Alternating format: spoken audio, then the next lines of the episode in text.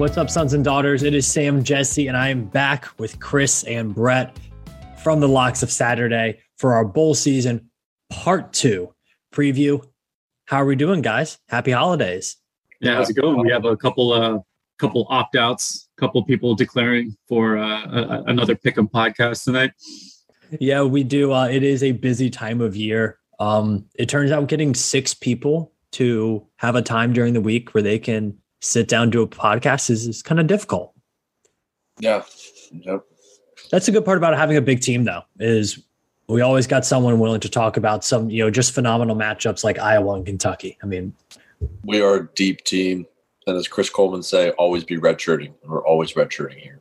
We are always redshirting. Well, we will cover part two of the bowl games. So these are the bowl games on Wednesday, December 29th through the end of bowl season, not including the New Year Six and college football playoff. That will be next week's podcast, the penultimate podcast of the year.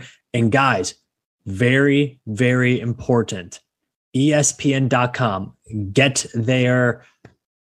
I I guess tomorrow when we put this out, if you are hearing this, it's probably your last chance to join.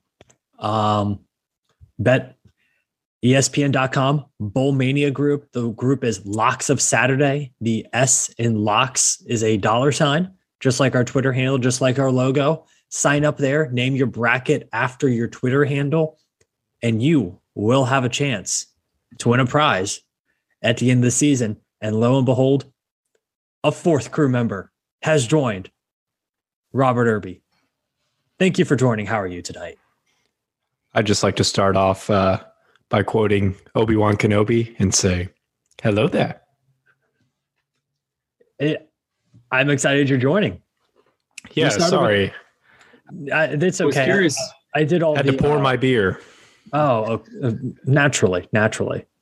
I, oh, I was curious to see if we were going to get more. Uh, if we were going to get more participants in the Locks of Saturday Bowl pool, or bowl games total, what was going to be the highest number. And, and I think we're up to 48, I guess, in the last count. So we did it. Wow. We exceeded well, the amount of family, games. So. Although I would say about 45 of those entries are Brett. So uh, thanks, thanks, Brett, for, for Brett and his burners. 45 different unique ESPN logins to come up with your brackets. So well, we've gotten. I, I tweeted it out with uh, and tagged Sons of Saturday Irish, and they've retweeted it a couple of times. So maybe we have some Irish uh, fans in the house for our Bowl Mania group. If you there are, welcome. Um, yeah, you guys ready to get started? We got a barn burner to start it if you can't start out with 11 o'clock kickoff at Fenway Park between two terrible teams, what can you do? So let's go. I mean, Chris, I don't know about you. I don't have anything I'm doing at 11 a.m. on a Wednesday, except for watching SMU Virginia hit the Fenway Bowl in Boston, Massachusetts. This game is on ESPN at 11 a.m. on Wednesday, December 29th. SMU, two point underdogs against the Wahoos. The over under is at 71. Both teams who are, have interim coaches, total revamps. Um, but again, two offenses that are, I guess you could say, two of the better passing offenses in the country this year are playing in this game. Should be exciting. Uh, Chris, we'll kick it off with you tonight. Mustangs or Cavaliers? Who you got? Basically a pick 'em. So let's let let's make sure that we're not only announcing the bowl game, but the sponsor of the bowl game, of which this one is the Wasabi Fenway Bowl. And disappointingly, not actually wasabi in essence of the sushi uh, seasoning flavor, whole spicy uh, uh, mixture there. It's it's uh, I think a technology company. I don't know what they do. Maybe they invent new different types of wasabi. No idea, but um, I'm, I'm, excited to kind of do some digger, deeper diving on Wasabi as a company than I did on this actual bowl game. You like that lead in there? So, a couple rules that I listened to for uh, um, some kind of pre-bowl game pick 'em pool type strategies. Uh, I, I, went out there into the kind of the podcast lexicon and tried to find some things that really, really kind of made sense when you're picking these. Um, one of which is if you lost your coach and or you have multiple opt-ins go in the opposite direction more times than not. It hits. And the other one was kind of another good broad brush rule that I'm also applying for the majority the picks this game is um, motivation. Who cares? And go with that game. Um, the tough part was that applies to both of these teams in the negative. So I had no idea who was going to win this game. I do know that if everybody plays in terms of the players on the field, Sands coaches, there's going to be a lot of points because both of these defense are absolutely terrible. I do not know who can get stops in this game. And the only thing I can think of is is Texas team from Dallas going up north and playing at 11 a.m. in, in, in Fenway Park. Uh, that's only the angle that I could think of in such a close game. So even though Bronco Mendenhall is leaving UVA behind, he is, I believe, coaching this game. Do I have that right? Correct me if I'm wrong there. That's the last I thought that he was going to be still kind of the interim coach for this game. I don't know. I have no idea. Well, if I'm saying it, then it's probably not true. So, Robert, do you know? And that's the tough part about trying to call these games. But even if that wasn't the case, and they did have some continuity amongst the staff there, I do believe Brennan Armstrong is playing as well. Um, so give me the Cavaliers. It's basically a pick'em game at plus two, and that's the only thing I could possibly think of. Is it's going to be really, really cold, and a bunch of people who played on artificial turf in Dallas probably aren't ready for something like that. No motivation on either side. So in, in essence, just give me the team that's probably happy to be there, and that's UVA. Bronco is coaching. Just confirm that. He, like he is officially resigning after the bowl game. It's the so emotional sad. goodbye. He, he he's departing. I don't know. So that's so sad. Um, you know, Chris, it's just you awkward. Up, when you brought up the weather in uh Boston, let's remember uh, I brought this up a few weeks ago when SMU went to Cincinnati, another very cold city, to play in that game. Um, SMU 4 11 and 1 against the spread in their last 16 November games going into that one. They got beat pretty handily by Cincinnati in that game. So let's just remember that. They're also not a very good road team, especially this season. I believe they are now one in seven uh, against the spread in their last eight road games. So, you know, if you're looking at a game where it's going to be cold weather, it's, you know, a long flight from Dallas. Maybe doesn't set up there well for SMU.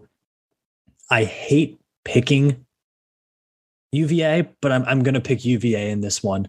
I have them at minus two. I'm going to zag on that. I really like SMU in this one. Uh, but before I get into that, if we're talking dream sponsors for bowl games, picture this the Fenway Bowl presented by Smart Pack. Pretty good, right? Maybe like you could bring back that classic commercial, Lipton tea. That'd be pretty funny, but uh that'd be good. Yeah. Um. Anyway, sorry. Back to SMU. Uh, to me, it's pretty simple. UVA struggles to stop the pass. I mean, they they struggle to stop the pass against less than competent quarterbacks, and Tanner Mordecai is beyond competent. Um, he has been lighting it up all year long one of the best passing offenses in the country versus one of the best, or sorry, worst passing defenses in the country. It's pretty simple to me. I think it's SMU. I think they cover the spread, and I think they win outright. Yeah, I'm with Irby here. Completely outright. I'm going. I'm first game. I'm locking it in. SMU plus two, locking it in. I mean, Virginia couldn't stop Virginia Tech from passing the ball, and that's saying something. And SMU is one of the best passing offenses in the country. I think the over under also is way too low for a bowl game. Nobody plays defense in bowls. That's just kind of how it is anyway. So, but I'm locking in SMU plus two against UVA. Um, I don't know how this team is going to respond with the way Bronco left out of nowhere. Whereas the SMU players probably, with their success, probably was thinking Sonny Dykes was kind of jump ship. But I don't know how the Virginia team responds. Yeah, and it'll be interesting. I think there's definitely storylines in this game on the 29th in Boston, Massachusetts, high of 37 and cloudy. So um, not not ideal, not ideal. And that game will be played at Fenway Park, by the way, not Gillette Stadium. So wind could be kind of funky there in a baseball stadium. Weird game. Who knows? Uh, I do expect a ton of points in that one. Over under is 71 again. All right, fellas. Weird. We're doing a Virginia Tech game right in the middle of it. But here we go. A little bit further south, the Pinstripe Bowl, Maryland and Virginia Tech, Yankee Stadium in the Bronx in New York. This game will be at 2:15 on ESPN. Maryland is one point favorites now. Now I'm guessing that a lot of that movement, that about three point movement where Tech was about two point favorites and now it's about Maryland one point favorite. I think that was a lot because of the opt outs that Virginia Tech has. You have guys, you know, Trey Turner, Tayvion Robinson, obviously transferred. He's not playing. Jordan Williams will not play. It was just a Lecitus Smith not playing. Uh, you know, I, I don't think Lecitus Smith would have played anyways because of injury, but Lecitus Smith Barno. not playing. Amare Barno not playing. Jermaine Waller. Jermaine Waller not playing. Uh, Tayvion Robinson. Tayvion Robinson no longer with no longer with us. Um, oh. I I don't I I don't really think it matters and maybe that's just because of me, because I've seen those guys play all year and it's like, okay, they're good, but like, what are you losing with Trey Turner being out? Six targets, seven targets. What are you losing with Barno being out? One quarter, one or two quarterback hurries here or there. What are you losing? Lecitus Smith wasn't going to play. What are you losing with Jermaine Waller? You, you, might be perfectly fine without Jermaine Waller. Uh, he hasn't been healthy and hadn't been playing well. I mean, you know, I'm I feel pretty good about Virginia Tech's chances in this game. Maryland is a really bad team. I'm sure other guys will cover that, but coming from solely who Virginia Tech will put on the field, as long as I'm guessing Braxton Burmeister will be a bit healthier for this, as long as he's out there, Blackshear's out there, they have a couple guys on the offensive line, and defensively, as long as they don't completely implode, they should win this game pretty handily, right? Yeah, I'll go with Tech. Easy outright win pick here for me. Um, the only reason I say that is because uh, usually when you have this kind of amount of turnover, the players kind of matter to a certain extent. But if it's not the quarterback, I don't really know how much it actually moves the needle in terms of the outcome of the game. So for me, this one is just the fact that JC Price is the quote unquote interim coach, uh, but he's been interim for this will be his third game. He's also staying on staff. He's being promoted the fan, excuse me, the team loves him. Um, so this is more of a game of evaluating the future people, replacing all those people who are now opting out. So I just feel like they're going to have them ready to play in this game, and they have a motivation angle. Whereas Maryland, I mean, they were kind of wishy-washy all season in the Big Ten. Uh, had a standard kind of Marylandish season. They beat all the really, really bad Big Ten teams, mostly in the Big Ten West, and they got absolutely crushed by every good team in their own division um, and they're going in the next season, it's like, okay, great. We have continuity with Mike Locksley again. You know, what what is that? Um, so I just feel like there is a bit of an angle for the team to play up for JC Price one more time before he finally switches and passes the torch. But it's it's like a good transition period over to the next staff too. So uh, I, I like where Tech is at as like a program with kind of the motivation angle here. Um, so give me Tech. I'm on the Hokies as well. Um, I feel like Maryland's offense um, has looked really strong at times, but that's just really against inferior opponents. Anytime they're really challenged by um, any any sort of competent to strong defense, um, they just don't really perform well. Like 18 points against Maryland. I'm sorry, Michigan. 18 points against Michigan. 21 against Michigan State. 14 against Penn State. 16 against Minnesota, 17 against Ohio State, 14 against Iowa, even 20 against Illinois. Like anytime they're challenged, they just aren't really able to do anything. Um, they don't run the ball well. They don't protect against the run well. And Tech usually has success this year against teams um, that aren't able to do those two things. So I think that Tech's defense does enough here to limit what Tagovailoa can do because pretty much their entire offense is based on what he can do. Um, and he can be a bit turnover prone at times. So I think that he'll try to press too much, and the Hokies will uh, win this one fairly handily. Yeah, I mean Maryland does what Maryland has done for the past four or five years, right? They they'll play Howard, they'll play Kent State, and they'll you know score 99 points in those two games combined.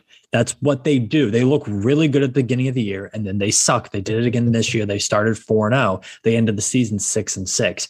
And to be honest with you, like they're uh, they had two Big Ten wins, Indiana and Rutgers. Both were really bad teams. I don't. This is not a good Maryland team. Uh, Brett, maybe you know, maybe for Virginia Tech, it could be a bit of, you know, the luster has run out with JC Price. Maybe you could say they're kind of just looking to the future. Maybe you could say there's not a lot of motivation for this game with so many guys out. I don't know. But it just on paper, I don't really understand why Maryland's one point favorite.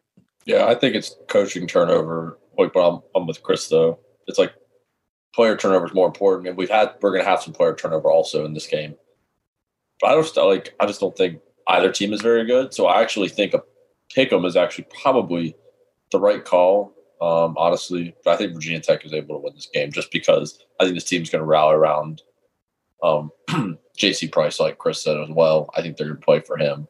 Um, they love him. They almost they could have went, well, I guess what two and zero with him, um, barely losing to Miami, and then obviously the big win at Virginia. So um, yeah, give give me the Hokies here. I think the Taulia is the streakiest quarterback I've ever seen in my life. Um, he either looks like the Heisman winner or he looks like he should be playing another sport. So against a competent defense, it has been seems like he's playing another sport. So give me the Hokies. Something interesting about this game before we move on, we won't spend too much time on it. Uh, teamrankings.com, who does a lot of, you've probably seen a lot of their stats, but they do a lot of predictions as well. They have Virginia Tech winning this game about 28.2 to 26.4 is where their projection is putting it. Very rare do you see them go against, go outright against the spread. Uh, so that's weird. Also, uh, 50% of the bets right now are split either way, which is also very rare. So could be something interesting in this game. One to look out for. I don't really think Vegas has a good handle on it, as you will see with some of these other games coming up. So let's move right along to one of the best bowls there is. A tale as old as time, a tradition unlike any other, the Cheez It Bowl in Orlando, Florida, on ESPN at 545. This one, uh, I, Clemson is one and a half point underdogs against Iowa State. Is this the uh, disappointment bowl more than anything? I don't know. This is one of those ones where it's like, what is the difference between a head coach completely turning over during this time frame or losing coordinators, but still kind of keeping that kind of below the surface kind of staff continuity? Because I don't think they lost out on many other of the supporting assistants, but um, this one was topped away because of the motivation factor. You know, Clemson had a, uh, a national title aspirations going into the season. They fell flat. They lost both coordinators uh, mostly because it was time for those guys to finally get recognized and stand up on their own. Because everyone's been asking when they were going to get hired at other programs for like probably like the last three or four years straight. And then you lean it up against Iowa State. Similar story, had top 10 aspirations going in the season and kind of fell flat on their face. Um, and I still don't know if Breece Hall is actually playing in this game or opting out. But if he does not play, I don't know how Iowa State scores points because regardless if Brent Venables is calling the defense or not, the Clemson defense is still really good. Um, and I, I, don't know if they'll still be able to steal signs of the other team and be able to uh, figure out how to uh, have that advantage on defense. But uh, the fact of the matter is, is they still have blue chips up and down their roster. It's not like they lost everybody all at once, albeit they did have some portal transfer folks, but not necessarily anybody that moves the needle.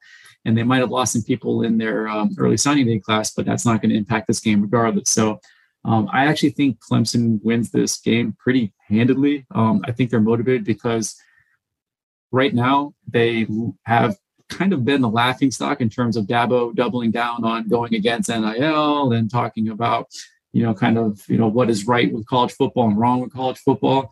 And everybody's kind of been dunking on him. But Clemson kind of seems like a team that internalizes a lot of things and utilizes that as like a motivation factor. So I think this is going to be one of those moments where they come together and be able to make a statement out of Iowa State. So um, the last part is, is they're just basically playing in their own backyard, you know, uh, essentially because they don't have to travel very far for this game, whereas Iowa State has come a little bit further of a distance. So um, in a matchup of two kind of disappointing teams, give me the best defense. Um, so that, that, that's kind of where I'm trending. So give me Clemson in this one.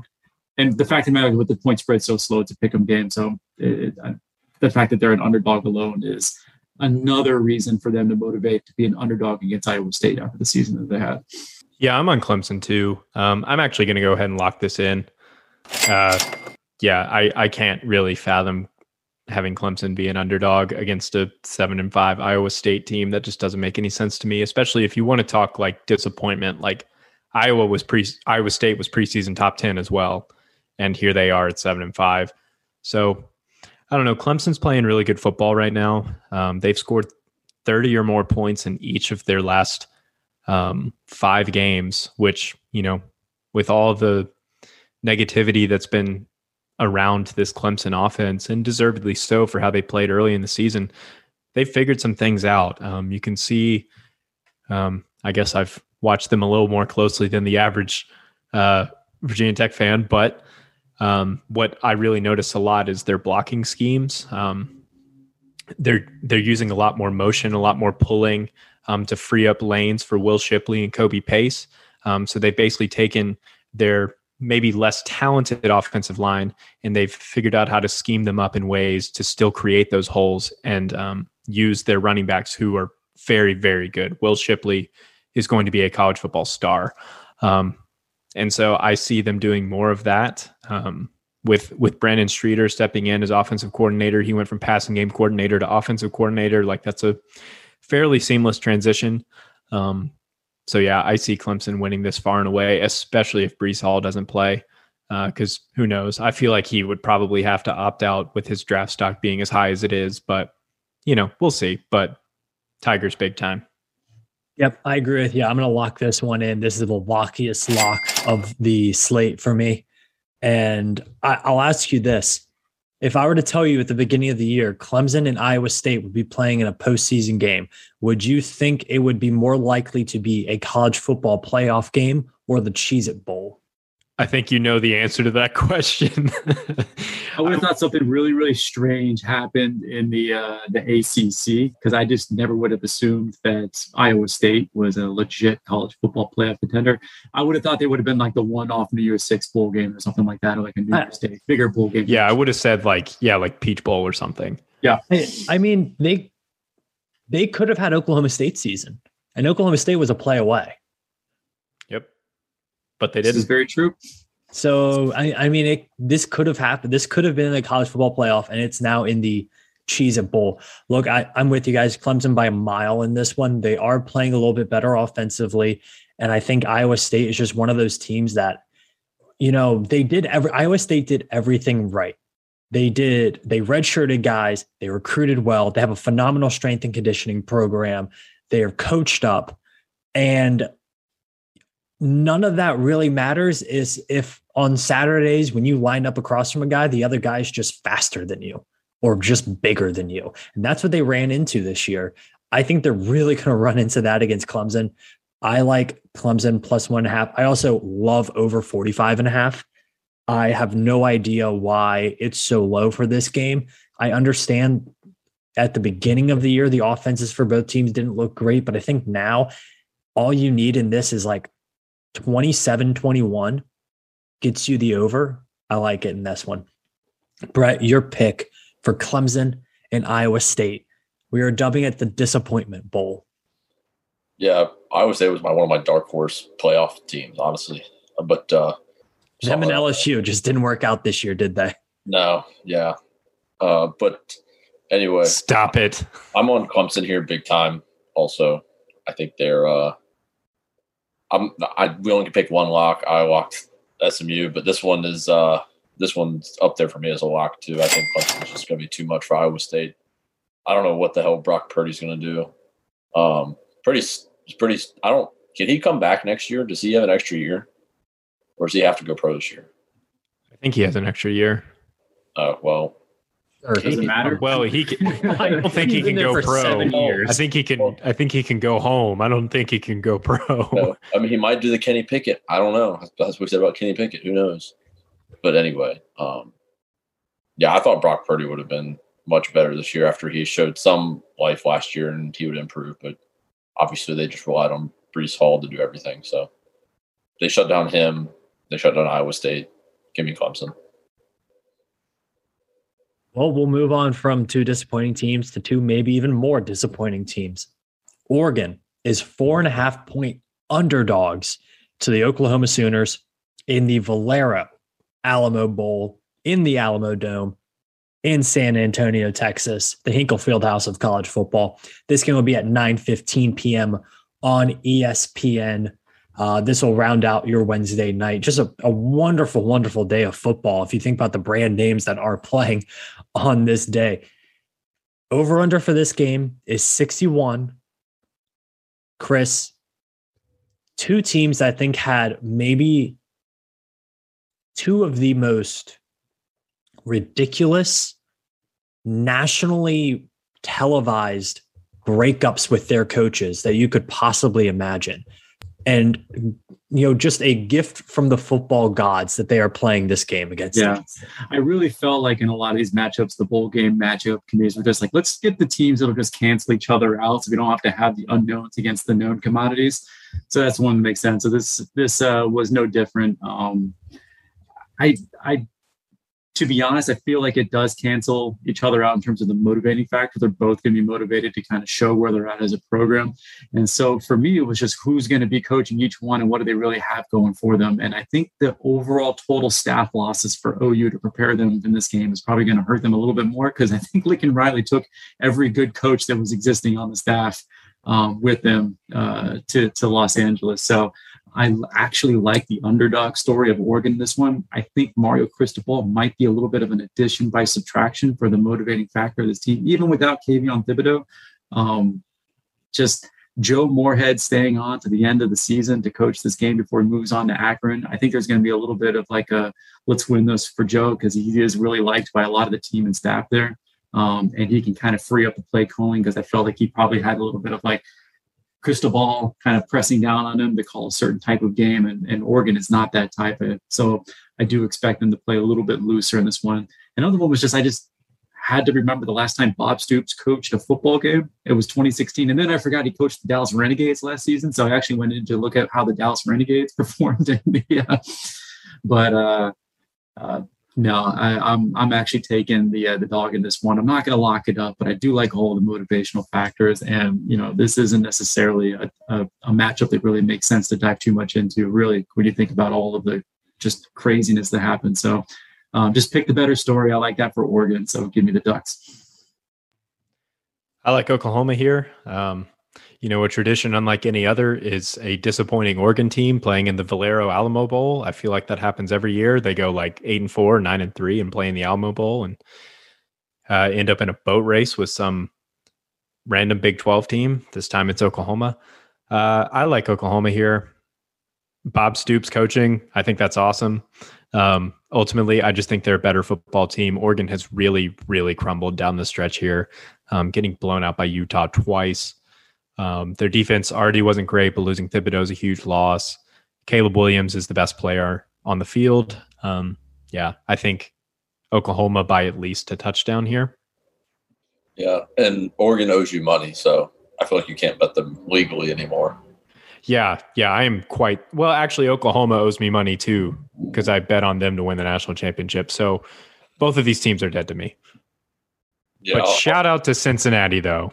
Oh yeah, it came through for me. It was all worth it in the end. And, uh, I'll ta- I'll tag on real quick here. I'm on Oklahoma too. Um, yeah, the way Oregon played down the stretch was pretty terrible. Oklahoma obviously didn't do much down the stretch either, but I think they played a little bit tougher competition down the stretch. Where they met their match. Um, I'm also on the Bob Stoops train. I think that is hilarious. Um, that's that's like the one. I think that's like that's a storyline nobody's talking about really. So I'm on Oklahoma big time here. I I got to go with Oregon. Um, simply put, because as a college football fan, I I have to bet the Oregon Ducks playing on turf. It just seems like it makes sense. They're just so fast, and those uniforms are going to look so fast under the lights against that turf in the Alamo Dome, and at night it's going to be late at night and I, just I have to go with Oregon. The, the, vibes for me are with Oregon in this game. I think what happened to Oklahoma was so dysfunctional internally. It was so it was such a betrayal uh, to that program, and they thought in their eyes that I, I don't I don't know how good they're feeling right now. I know Oregon is probably very upset about Cristobal, but I do think they're coming at it with a little bit more of an edge or a more positive spin to it than what we're seeing out of Norman, Oklahoma. I also think what we've seen out of Caleb Williams is he has all of the physical tools and he has the talent, but when he needs to make plays, he's kind of struggled to do that. He struggled against Baylor doing that. He struggled against Oklahoma State when it came down to the wire. If this game gets close, I like Oregon to get stops when they need to get stops. I think it'll be a really high scoring game, something in the 70s or 80s. So I love the over as this one as well. Give me the quack attack in the Alamodome. All right. That wraps up Wednesday, December 29th. Now on to Thursday, December 30th, 11:30 a.m. Charlotte, North Carolina, the Duke's Mayo Bowl. Just one of a, a lovely bowl. Winner, winning coach gets a Gatorade tub of mayo dunked on them if they do it, they get a donation to a charity of their choice from Duke's Mayo. I think it's hilarious. I kind of want to see UNC win, but I don't know if I don't know if Mack Brown could handle Mayo being dumped on him like that. Yeah, especially his brand new Jordans, it might kill him. I was gonna say you can't get Mayo on the Jordans. That's all the man has left. It truly is. I'd rather see it on that stupid big puffy jacket that he wears now, where he looks like the Michelin Stay Puft Marshmallow, that black kind of. I, I, he looks ridiculous in that thing, and I imagine since he looks like a trash bag. He does. He looks like the hefty man, a hefty bag on. So, um, I mean, I can start off in this game. I'm picking South Carolina outright. I love the motivational factor. I really feel like they're going to be really juiced up to play in this game. I, I mean, there's going to be so many Gamecock fans in the stands, and since it's in Charlotte and UNC fans don't show up to their own home games. The blue seats might look like their own fan base. I have no idea, but um, th- this is going to be a pseudo type home game for South Carolina, and they're way, way more happy to be in this game than North Carolina is after the quote unquote preseason top 10 uh, national title aspirations. And now they're six and six playing in an 1130 uh, bowl game um, on a weekday uh, against a team that they probably never envisioned themselves playing at the end of the season. So um, just give me the team with the edge and the better angle the more motivation. Um, that is uh, that that's. I mean, you saw all the videos. Uh, Shane's got this team fired up, and I think with the um, the signing, I, I guess I don't know how he's going to look playing there, but the signing of Spencer Rattler, I think they just feel like they have much more of an upward trajectory Whereas UNC is ultimately every year they're just constantly ending the season in disappointment. So I expect this one to end no differently. Yeah, this is easy. All aboard the Shane train. Eight and a half points is absurd. Uh, they will definitely cover this. South Carolina fans are going to show up in droves because Columbia is not very far from Charlotte at all. And most importantly, kids, always remember Mack is whack. Yeah, in this one, I, I could definitely see North Carolina winning this football game. And I was kind of coming into this prepared to pick North Carolina. Sam Howell was playing. I think South Carolina kind of they I don't want to say they lucked their way into making a bowl game. I had them winning over four and a half games this year, but I think they caught teams at the exact right moment a few times this season, and that Florida. really helped them out. Florida, exactly. Um, wouldn't North Carolina continue that trend? That it really would. It really would. So that's why I'm going South Carolina. I think if this game was at somewhere like six, I'd feel a lot more confident in North Carolina. But eight and a half is just too much. I don't think North Carolina is better than really many six and six teams at eight and a half points. I mean, they're just they're too volatile. South Carolina has not been good offensively this year, and that's really the only thing holding them back. They're good on special teams. They're very, very good defensively, actually. In terms of advanced analytics, they've been one of the best defenses all year in the country. I like South Carolina to keep it, to at least keep it close in this one. Over under for this game, by the way, is 58 and a half. So I don't really know what Vegas sees in South Carolina, but they must be expecting Sam Howell to go off in this game. Yeah, I want South Carolina too. I said at the beginning of the year, um, by the end of the season, if North Carolina had lost a few games, if they had lost three or four games by like the end of the season, they just weren't going to care. And to me, I feel like we've seen that already. They're just they're done. They've been done. They actually showed some life the NC State game after they were getting blown out, I was like, oh, this this yeah, this is just them lying down. Um, and they're probably playing the worst. They're probably worst opponent they could think of in South Carolina in a team that's rallying around a coach right now. Again, and against the team, well, North Carolina's a team that I really don't even think they care Mack Brown's on the field. so honestly, I don't think they know he's there. Um, they just know he shows up to their house and gives them McDonald's bags full of money or Jordans. And so they think he's like Santa or something. But anyway, yeah, McDonald's bags full of Jordans. Yeah, McDonald's bags full of Jordans, like big ones. Um, but anyway, I'm on South Carolina here big time. I just don't see North Carolina really caring. I think they're Sam Howell. Honestly, surprised he's. I'm actually surprised he didn't opt out. Uh, that was pretty shocking to me. Uh, I think he's just going to roll around there and try to flick the ball around. He hasn't declared for the draft yet. That's he hasn't. Yeah. He hasn't. And I'm telling you, there's a real possibility that Brennan Armstrong and Sam Howell both come back. Oh, I figured schedule next year. Um, but how? What if Howell like jumped in the transfer portal? That'd be crazy. Um, I mean, Drake Maye is better than Sam Howell. I'm just gonna say it. Drake, Drake well, Maye has, has Drake Maye even played it down yet? He will be better than Sam Howell. Let me rephrase yeah. that. Well, we said Sam Howell was going to be a Heisman winner, and he's he looked like poo poo this year. So yeah, um, yeah, give me South Carolina. All right, we're all going USC East. That's that's a little scary.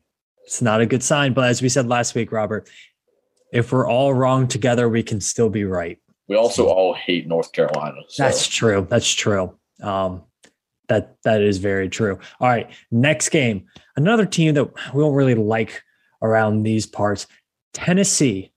They are playing Purdue in the Music City Bowl, one of the actual classic bowl games that is still left. The Music City Bowl in Nashville, Tennessee. This game will be on ESPN at three o'clock. The over under is 63 and a half. Tennessee is four and a half point favorites against the Purdue Boilermakers. I'll go with it. Purdue, four and a half, feels really good. I know, I know Tennessee has all the talent. Hendon Hooker's playing well. It's in Tennessee. I I just oh, I'm really on the fence with this one. I'm really on the fence with this one. Me, Here's what I'll nudge do. you back. Let me nudge you guys can you guys talk about it and I'll make up my mind. Oh, no, yeah, I'm going to make the case for it. Uh, Tennessee, this one's a pretty easy one for me. Hendo Cinco, he's he's I believe announced that he's coming back for his next season. So this is he a did. momentum type game for him. So I, I, like what they came together as a football team this year. It kind of took them a little bit to kind of put things together as a team in the early on part of the season. Um, I feel like Purdue kind of won in a soft Big Ten West kind of divisional schedule, and they just kind of were the benefactors of not playing and, and strong amount of the what is it, the Big Ten East division. Um, so I feel like the record's a little bit inflated, and people are getting kind of uh, uh, the perception that um, they they are better than they actually are. Um, so it's it's a different Tennessee program that looks like they're actually going to have a little bit of an edge going forward. I like what Heupel did in year uh, one here for them. So just like you said, the, the, the, winner of this is the is the the fan base who get to go to Nashville uh, for a pretty good bowl game and, and eat a lot of hot chicken. It's cold, so just. I had some banging hot chicken yesterday. Shout out to Isla's Southern Kitchen here in Raleigh, North Carolina locals of Norfolk, Virginia. It was great. Robert, go on. Wow. Yeah, I'm gonna have to find that. Um, yeah, I'm on Tennessee. Better athletes. Um, yeah, that's pretty much it. It's SEC football versus mediocre Big Ten football. I just don't really see a way for Purdue to hang in there. Tennessee's going to run the ball a lot against a pretty, pretty average to below average rush defense from Purdue. Uh, they run the ball a lot. They're going to get a lot of play action with Hendon Hooker. Yeah, I mean, I could see Tennessee winning this by a couple touchdowns. Yeah, I'm on Tennessee here too. Um, Purdue, first of all, Tennessee isn't an undefeated top 10 team, so Purdue probably doesn't know how to play them. So just to be, I mean, Jeff Brohm, obviously, great coach. I'm honestly surprised nobody's picked him up or he's even had a name come up. I mean, Purdue for a long time there was trash, especially after Drew, the Drew Brees era um, really didn't take till he got there to really put them back on, I would say, not to have He's getting back. paid so much money annually. He has no incentive to leave West uh, West Lafayette as Purdue's coach. So Yeah, that's true. He's almost like in the same position as Dave Clawson is. If he goes six and six and he gets paid two and a half million dollars a year, correct. that's a good season. But he gets Well, paid a lot more. Than incentive. He could be out of West Lafayette, Indiana. Yeah. I mean, it's like the Dave Clawson thing. I mean, the same thing at Purdue. I like, on all honesty, they're like pretty much Purdue's much bigger school, but like Mhm. it's all, they're almost like the same situation. But the anyway, expectation is so low that Yeah. it's hard to fail. Yeah. Yeah. Um gosh, I guess I'm going Rocky Top. I get to sing the song a little bit when they play. That'll be nice. I, I just there's so many things that point to Purdue being a better football team than Tennessee. I think we just have seen the flash of Tennessee there's some points this year, but I mean, I'll, I'll go Tennessee. But I think if this game was being played anywhere but Nashville, which is basically the capital of Tennessee fandom outside of Knoxville, I think I would go Purdue. But because it's in Nashville, I, I think the Volunteers, I think the Volunteers can take this one. I'm bit on the fence. I it's a rat line. I don't like this line. I don't like it at all. But we'll go Volunteers. All right. Let's move on to the Las Vegas Bowl from one destination city to the other. And this matchup, I think, is one of the more interesting matchups in bowl season. Wisconsin is seven point favorites against Arizona State. Again, Las Vegas Bowl in Las Vegas, Nevada. This game will be on ESPN at 1030. Over under is set at a measly 42 points. Contrasting styles, contrasting schools, totally different coaches. Arizona State under nine wins this year, easy money. They can make it all right against Wisconsin and I think have a good season. But, but Wisconsin is playing phenomenal football. People forget that before that game against Minnesota, Wisconsin was one of the hottest teams in the country. They're running the ball well, they're playing phenomenal defense. I've watched Arizona State play about four or five full games this year, and I've never been impressed. They get a lot of penalties, dropped passes, blown coverages, things like that. And you're not going to beat a Wisconsin football team playing football like that. So give me the Badgers minus seven. I think Wisconsin runs away with this game in the fourth quarter. This is the one time I'm actually going to put a lock on a game here. Wisconsin wins this game in a blowout. The the over under at 42. I think this game will be Wisconsin 42 to nothing. I just don't see Arizona State competing defense alone. The fact is, is probably Jim Leonhard's probably you've seen a rash, a wave of defensive coordinators getting head coaching positions. I think people are pivoting more to that. Leonhard's the next one. He, he's definitely probably running one of the better defenses in all of college football for the last, I don't know how long it's been, last like at least a couple of years. Um, this game reminded me, since I have my USC kind of fandom in the background, reminds me of, um, I can't remember if it was a Holiday Bowl or this exact bowl, but uh, USC in 2019 played Iowa, and it was the same type of setup. It was, I'm not sure what this USC team is, but I know that they're a soft Pac 12 team that's coming off of kind of quote unquote a little bit loftier expectations they were able to deliver. And with the coach, everyone's like, should we fire this guy? We're not sure. Um, and then Iowa came in and absolutely dominated them from start to finish. Um, that's probably what's going to play out in this game. Wisconsin, easy pick here for me, and uh, I'm I'm making it my lock. Wisconsin. Herm Edwards is a fraud. That's Yep. it. I agree. God darn, we are. We picked. we- We've all agreed three games in a row now. That's Because we're all we're all really smart.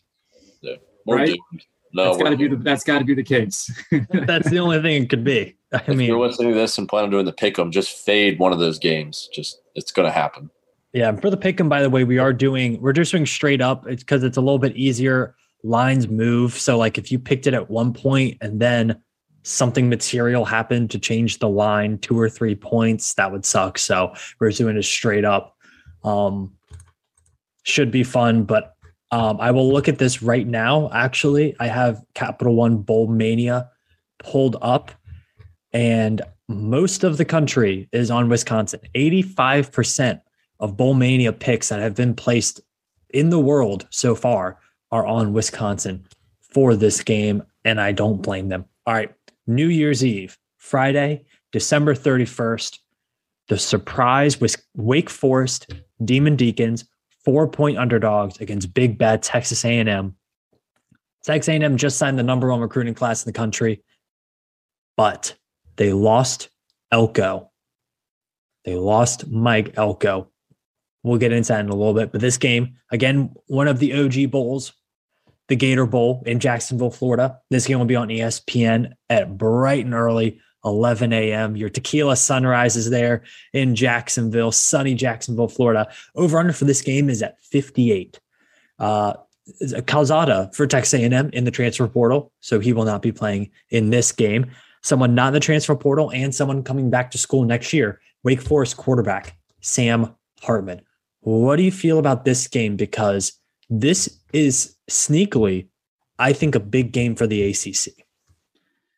This one was tough because I was trying to think of who is actually opting out to get ready for the NFL draft from Texas A&M side. I do know that uh, was it Marvin Marvin Leal? He's also opting out of this game. Mm-hmm. Um, so I started asking myself: Is what what is the level of defense that needs to be lowered from Texas A&M's team in order for Wake Forest to confidently score. And then the opposite side is how how much does the Texas A&M offense have to take away from their offense to believe that Wake Forest can stop anybody because they're one of the softest defenses, not only in the ACC but in the country? And I feel like they started doing some of that. So they got rid of Kazan. I think they have a true freshman starting. I don't know if he's played a snap all season. And on the opposite side for the defense, they got rid of their coordinator and their number one defensive lineman. So touche uh, in terms of trying to figure out where it is. But um, this is the one where Wake Forest plus four.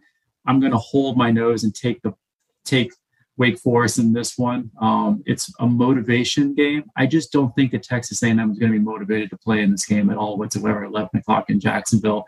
Um, it's it's one of those ones where this is everything for Wake Forest to make a statement, and for Texas A&M, they just signed. They, they already made their statement. That was signed in the number one class in all of college football, so they've already had the Super Bowl. They're already on to next season. They don't care about this game at all whatsoever. Um, so give me the Deacons. I don't feel confident. Why I'm not locking up. I'm not even going to look at the money line, even though it's a plus four in this one. So I just expect that there's probably enough of a margin of difference that was closed by the attrition on both sides of the ball for Texas A&M for Wake Forest to have a chance. The attrition is an interesting point um, when you look at A&M. However, I think if you look traditionally at Wake Forest, um, the games where they struggle the most are against teams that traditionally recruit superior athletes, not just from a you know good or bad football player standpoint, but just pure athlete standpoint. In those teams, that they've played this year, at least, are UNC, Pitt, and Clemson. They lost all three of those games. Um, and those three teams are probably at this stage three of the best, if not the three best teams at recruiting um, just pure dominant athletes, especially on the line of scrimmage. And so, schematically for Wake Forest, that shows itself um, with their offense. They run that mesh point, and you can see an athletic defensive line blow by the offensive line and blow up that mesh point because it's taking so much time. Wake has success against teams like Duke who don't have the athletes to to blow that up. And then on the other side, Wake's defensive line is always smaller because they can't recruit that strong type of athlete. They're basically have defensive linemen the same size as like most other people's linebackers, but just not as athletic. And so if you have a big, strong, athletic offensive line, which A&M does have, they can get a lot of push, especially with A&M strong run game. So this is just a bad matchup for Wake. I think A&M wins here. Um, I think they win by at least a touchdown, probably closer to 10 points. Yeah, I I really want to pick Wake Forest in this game. I really, really do, but I haven't seen at one point this year Wake Forest play a talented football team and play well. The only reason they beat NC State this year, they got a few calls to go their way in the fourth quarter, and that was about it. But other than that, you said, I mean, North Carolina, they give up 58 points. They lose that one by three. Even the win against North Carolina State, they gave up 42 points. Probably should have lost that game. They gave up another 48 to Clemson. They gave up 45 to Pitt. Uh, the only good defensive performance that they have had against a a somewhat decent team. Uh, Phil Jurkovec's hand was broken. Uh, and he can't throw. I mean, they gave up 56 to Army. They gave up 40 to Syracuse, 37 to Louisville, 37 to Virginia.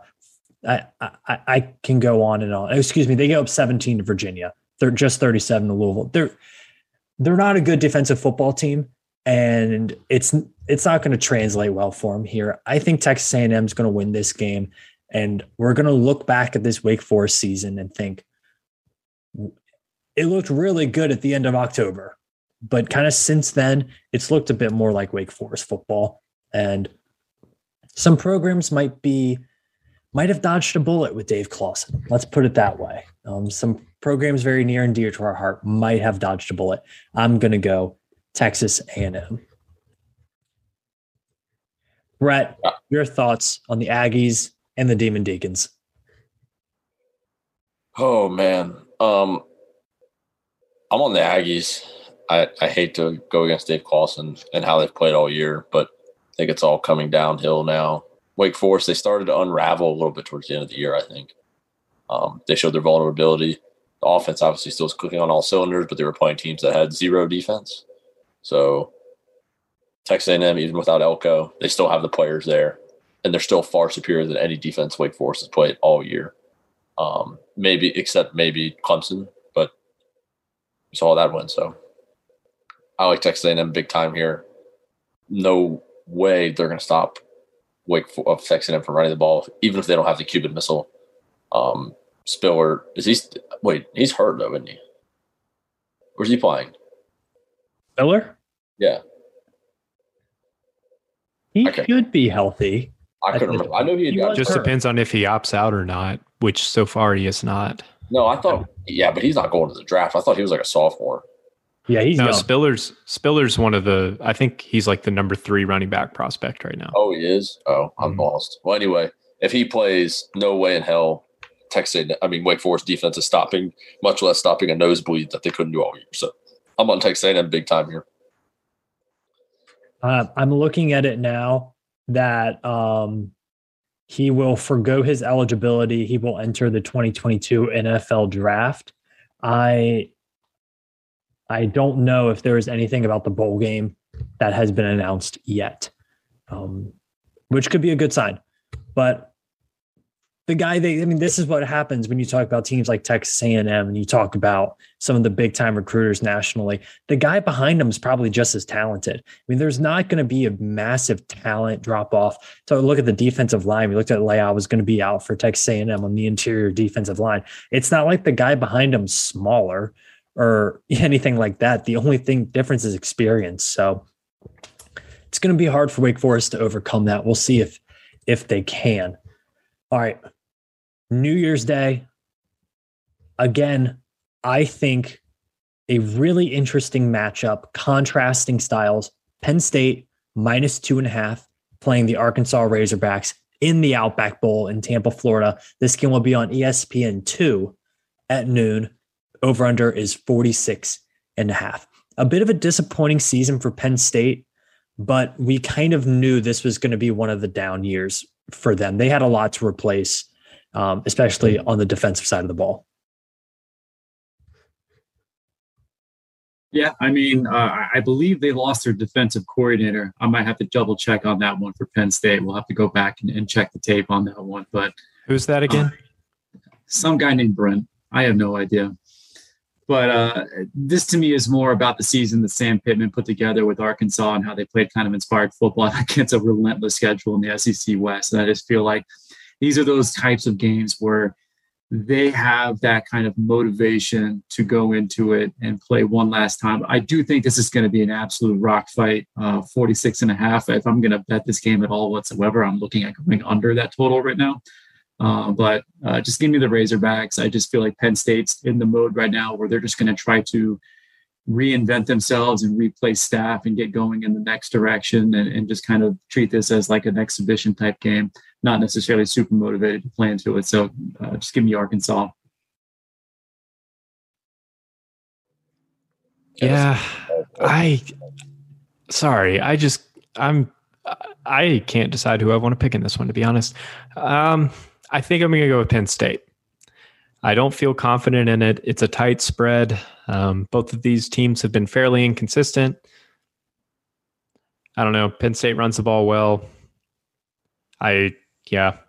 Matt, I I agree with you. I'm you. not confidently picking Penn State. this is a really tough game. I think you're seeing it in the spread where you have maybe the more talented, more high profile Penn State is only two and a half point favorites in a game that I think the stadium you'll expect will be split pretty 50 50 in that one.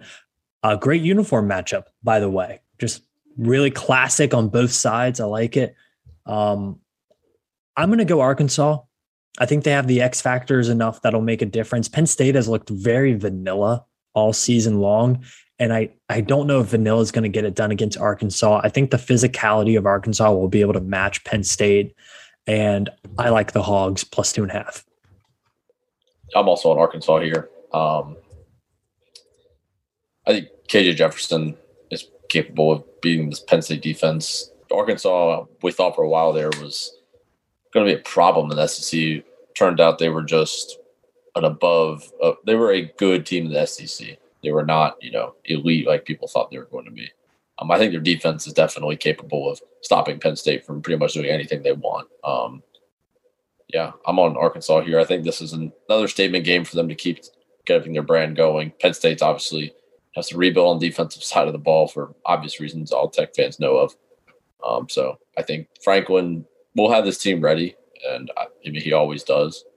But I don't think Penn State's ready for SEC football, and it doesn't seem like they ever are. So I'm They on- did. They did beat Auburn at home this year. So remember yeah. that. They they did do that, but that's also Auburn, who There was also Bo Nix on the road. well, Bo Nix might be the Virginia Tech starting quarterback next year, so we might want to pump the brakes a little bit on how much we hate on him. Are you dropping scoops right now? Uh, Will not- will it into existence? Bow folks. time? We need Bo Nix and Blacksburg. Bo Nix. all I will say is all the Virginia Tech coaches have followed the current coaches have all followed Bo Nix within the last 48 hours. All of them. And not other ones. And Bo Nix has been listed as do not contact on the transfer portal for probably three, four days now. Um, and that means that they've basically made up their mind and they don't want to be recruited actively by other coaching staffs.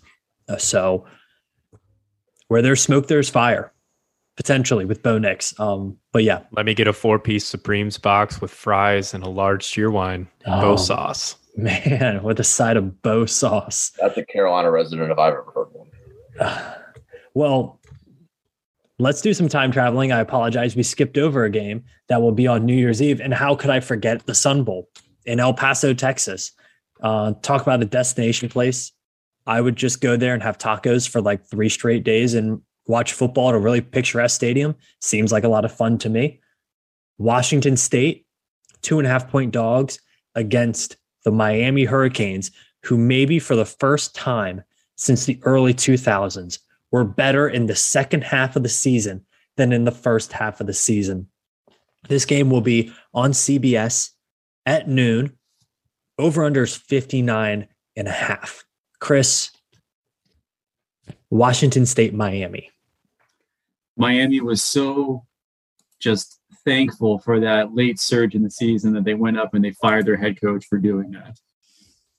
So that's kind of where I'm at with this one. I don't know if Cristobal comes in, uh, Mario Cristobal, that is, and, and does anything to contribute to this preparation of this game at all whatsoever. He's got a lot of other things going on.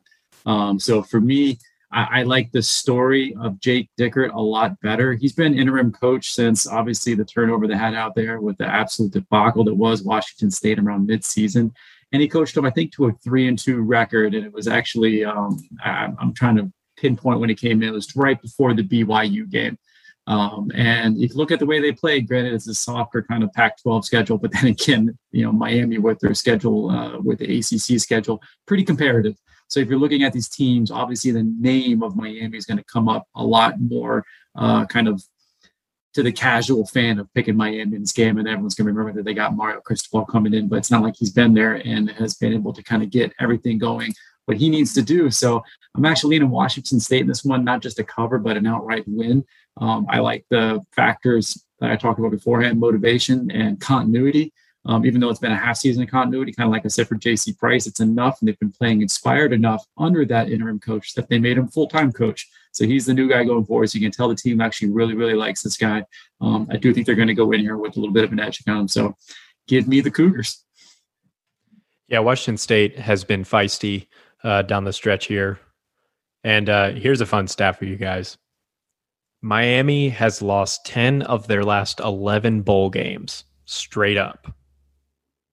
That's terrible. That's not good. Their last two bowl wins came in 2016 and 2006. This is Miami we're talking about. And if you think after they fire their head coach, uh, you know, amid all that other debacle, that they're going to break that trend, I don't think so. Uh, Wazoo easily here. I'm going to go against that. I'm going Miami. I, I, I am. I I, I don't like picking Miami in a bowl game. You talked about that, but Tyler Van Dyke is just playing so well. And in so many years, Miami is sputtering down the stretch. They're not looking good. They they're not playing good football at all in the month of November, but this year's been totally different. They've been a much better football team. They're explosive on the outside. Defensively, they've gotten better throughout the season. I understand that Washington State, I think, has quietly had a good year, especially considering all the off field stuff that they've had to deal with. I like Miami in this one. I, I do. And it, I hate saying it because I know, I know they always sputter in bowl games but I, am going with it. Yeah, I, I, think I'm on Washington State as well, just because of the motivational factor and Miami. I mean, granted, they found some serious life with Tyler Van Dyke. They should have started him from the get go. D'Eriq King was actually, even though he was half injured the time, he was the downfall of that team for a while. I mean, I really think he hurt them more than he helped them the whole year when he was available. Um, and the way he might, the way Van Dyke played against Virginia Tech, I was extremely impressed. He's going to be a problem with Mario Cristobal over the next few years. And but that but I still like Washington State here. Motivational factor. Miami historically bad in bowl games. Um, Washington State gets to go forward in time. Miami has to go back. They have to get up a little earlier. Um, while it'll feel like a, uh, I don't know. I just like Washington State. yeah, I all valid points. All valid points. All right, so let's go back to New Year's Day, Citrus Bowl in Orlando, Iowa plus three against Kentucky. Two teams that are run focused, defensive co- defensive focused programs. This game will be on ABC at one o'clock. The over under is at a very low 44. I'll just go and say Kentucky, Iowa sucks. Iowa's garbage. Iowa, boy, oh boy, they have looked bad most fraudulent number two team in the country of all time when they were number two? Uh, no, Boston College with Matt Ryan. I was going to say, take a look at 2007. There were some fraudulent number two teams. Kansas was number two that year. Missouri was number two that year. West Virginia, Virginia Tech. Southern Florida. Yeah, Virginia Tech was number two that year, and they were scoring like 18 points a game. That's pretty much what I. That, I mean, Iowa pretty much was the same exact team as Virginia Tech was. Is the same exact team as that 2007 Tech team, but yeah, normally I would say if it was a normal, I'm going to say normal. I mean, like they had some tight end threats, they had some semblance of a running game or something that I would consider Iowa because you see the line, it's plus three. This is essentially a matchup where Vegas sees it as extremely even across the board. And you said it for all the same reasons coaching continuity, I feel like Kirk Ferentz and Mark Stoops are just kind of destined to just kind of be in, in, enshrined in each individual location for these schools. They play the exact same type of ball. The difference is, is Kentucky's side of the ball is much bigger and stronger and faster than Iowa's side of the ball um, to play the same type of game. So uh, I probably won't be looking at the spread in this game at all. I will be looking at that over under and banking on the under 44 in this game. Uh, but if I have to pick the spread, I'm going Kentucky to cover minus three. Um, I just feel like for all the reasons that we stated above, Iowa is a very fraudulent team, and I don't know how they go um, into this game with some semblance of an offensive strategy that works at all whatsoever. They might barely score at all. So, uh, yeah, Kentucky, Iowa sucks. To quote Sam, word for word. Also, another team that was number two in 2007 at one point, South Florida. Yeah, that's what I was saying. and they Forgot were, about that. They were like four, they got 11 first place votes that week.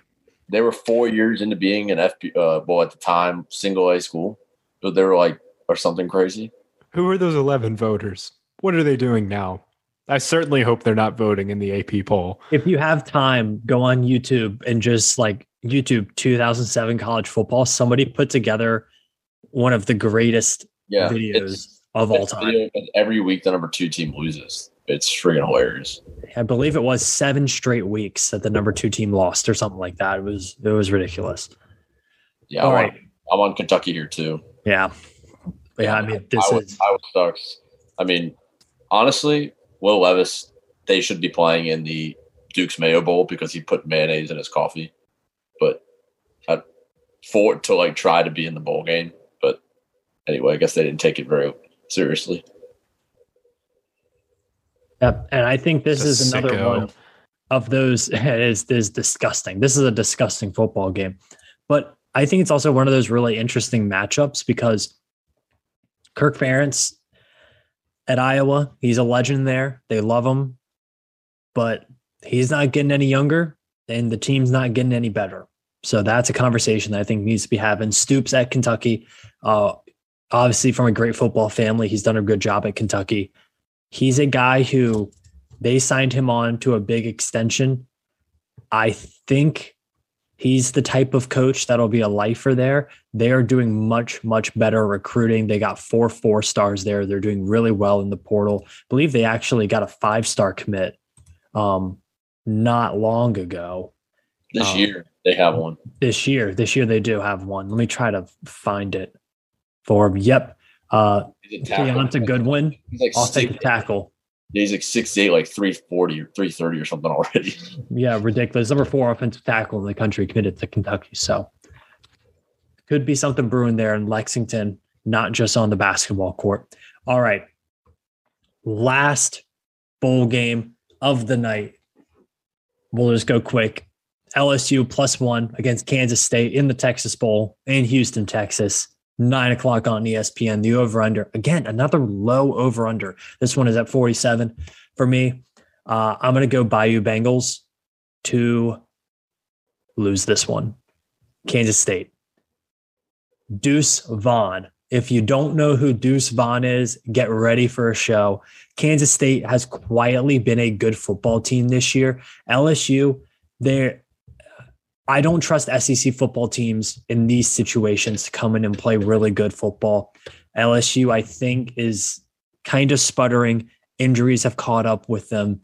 I like Kansas State in this one. I think the nation is going to learn who Deuce Vaughn is. He will be in the Heisman conversation next year. I promise you that. Uh, do you guys know who the new quarterback of Kansas State will be next year? His no. name Adrian Martinez. So there will be a team to look out for in the Big 12. I think Adrian Martinez was a victim of his own demise at Nebraska. Um, I think he'll be able to succeed more at Kansas State. And I'll just I'll just jump in real quick. I'm fading LSU until Brian Kelly is fired. Just gonna say it now. That is the I, I'm fading LSU until he's fired, unless they're playing like some really awful team. But I'm fading LSU every spread until he's fired. So Kansas State. Just for those of you hot that, with that one, there you go. That that's a mission statement there. Herbie, you want to go first here? Yeah, I was just going to say for all of you listeners out there that can't see the Zoom, I was just doing my best Brian Kelly dance. oh um, goodness, it's so cringe. Everything about him is is so cringy right now, and it's so awful. It it's him and his family. Place, it's the one place where you can you can literally you can break federal laws and still be their basketball coach. You can do whatever you want on the recruiting trail and you're fine as long as you win football games. The one thing you cannot do at LSU is be cringy and pasty and weird and he he is that. He's just a cringy cringy old man and it's this is going to be such a train wreck. I cannot wait. I think I think we're about to think? see Urban Meyer with the Jaguars type train wreck in Baton Rouge. I bet he puts mayo in his coffee. who do you think was happier when this happened? Was it uh, Saban or or Jimbo? When they're like, "Oh, cool!" The one program that would have, if they nailed the hire, absolutely just probably spell the you know the dominance and and our recruiting capabilities and competing for this division title, meeting college football playoff entry. And then they hired Brian Kelly, and then they were probably just sitting there laughing, like, you know, that meme of Jordan looking at the iPad and he kind of leans back in his chair and he's laughing. Like that had to have been both of them watching all of those cringe-worthy like there's no perfect word for it than cringeworthy uh, moments where you had the viral moments on there. So um, he, he's not coaching in this bowl game. He's still basically firing all of the high culture people that he has at LSU. So that's another reason where I feel like it's kind of probably not be a great start for him because he's getting rid of everybody that was regarded as really high level in that program, um, replacing it with his own guys. Um, so I think uh, I can't pick LSU in this game. Uh, I, I really cannot. It's it's a one point game. Um, they're not motivated to be in this game at all whatsoever as a program. Kansas State sees this as like we're going to go in there and it's us against the world against an SEC team, even though the spread is one point. Uh, they probably talk themselves into it. I have no reason to feel like they'll have enough in the tank and from an athlete standpoint to compete with LSU. But I think this is one where LSU just just doesn't show up. Um, so uh, just hold my nose, give me uh, Kansas State and yeah, no, I love uh, I love Vaughn. Uh, I love the fact that he's like he's like Muggsy Bogues out there. Is he shorter than Darren Sproles? I don't believe you know? that he's shorter than Darren Sproles. But okay, I'm just trying to figure out if he's the shortest Kansas State running back of all time, and I just know that that's his primary competition. I just wanted to know who was shorter. No, I, I don't believe that he's shorter. That oh, he they're the same height. Be. They're the same height. They're both five six. Five six. Exactly. That's what I'm saying. So it's awesome. And I, I, love that narrative that they, they are the highest producer of tiny little running backs they can. so uh, I'll be rooting for that. So, uh, yeah, LSU disaster. And to answer your earlier question, Chris, uh, it's definitely Nick Saban who's laughing harder about the Brian Kelly hire, considering he just snagged Eli Ricks out of the portal. Oh, and uh, and got Eli Ricks. And, yeah, they Bama got Eli Ricks, and there's also chatter they may get Kayshon Boutte as well. Yep, and Jahmyr Gibbs. And Jahmyr yeah. Gibbs.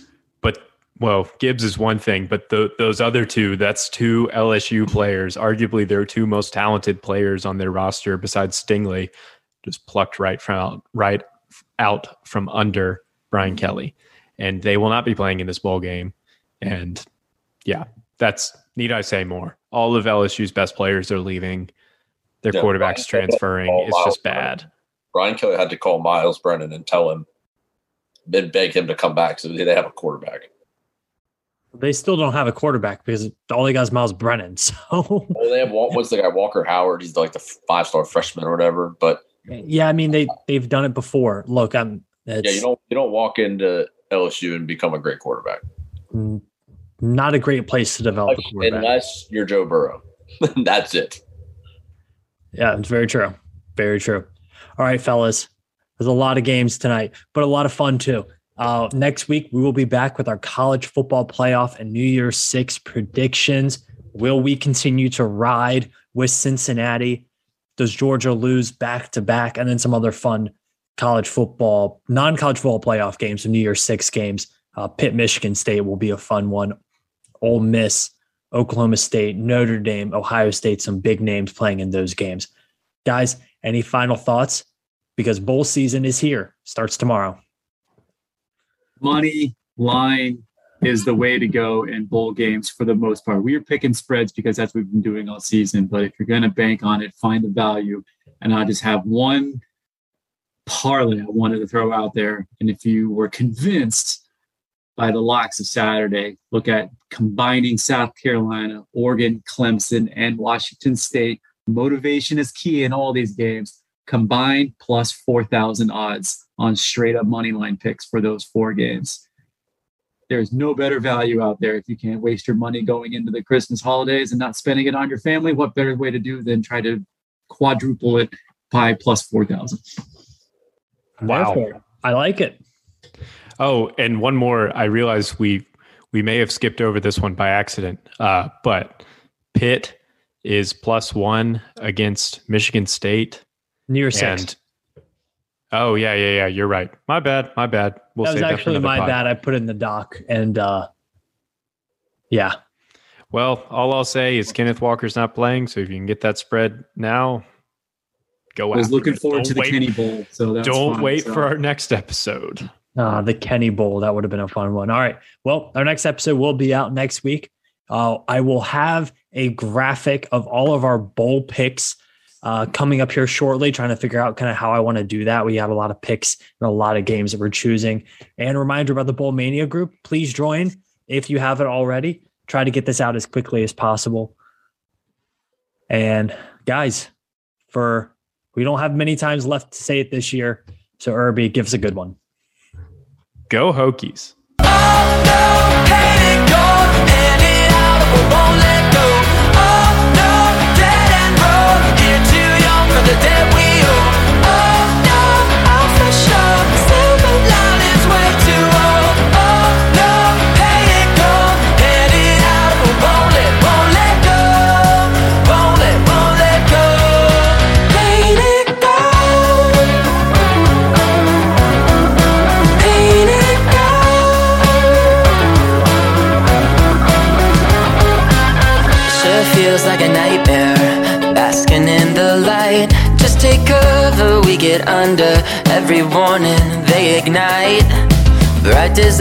I'm thinking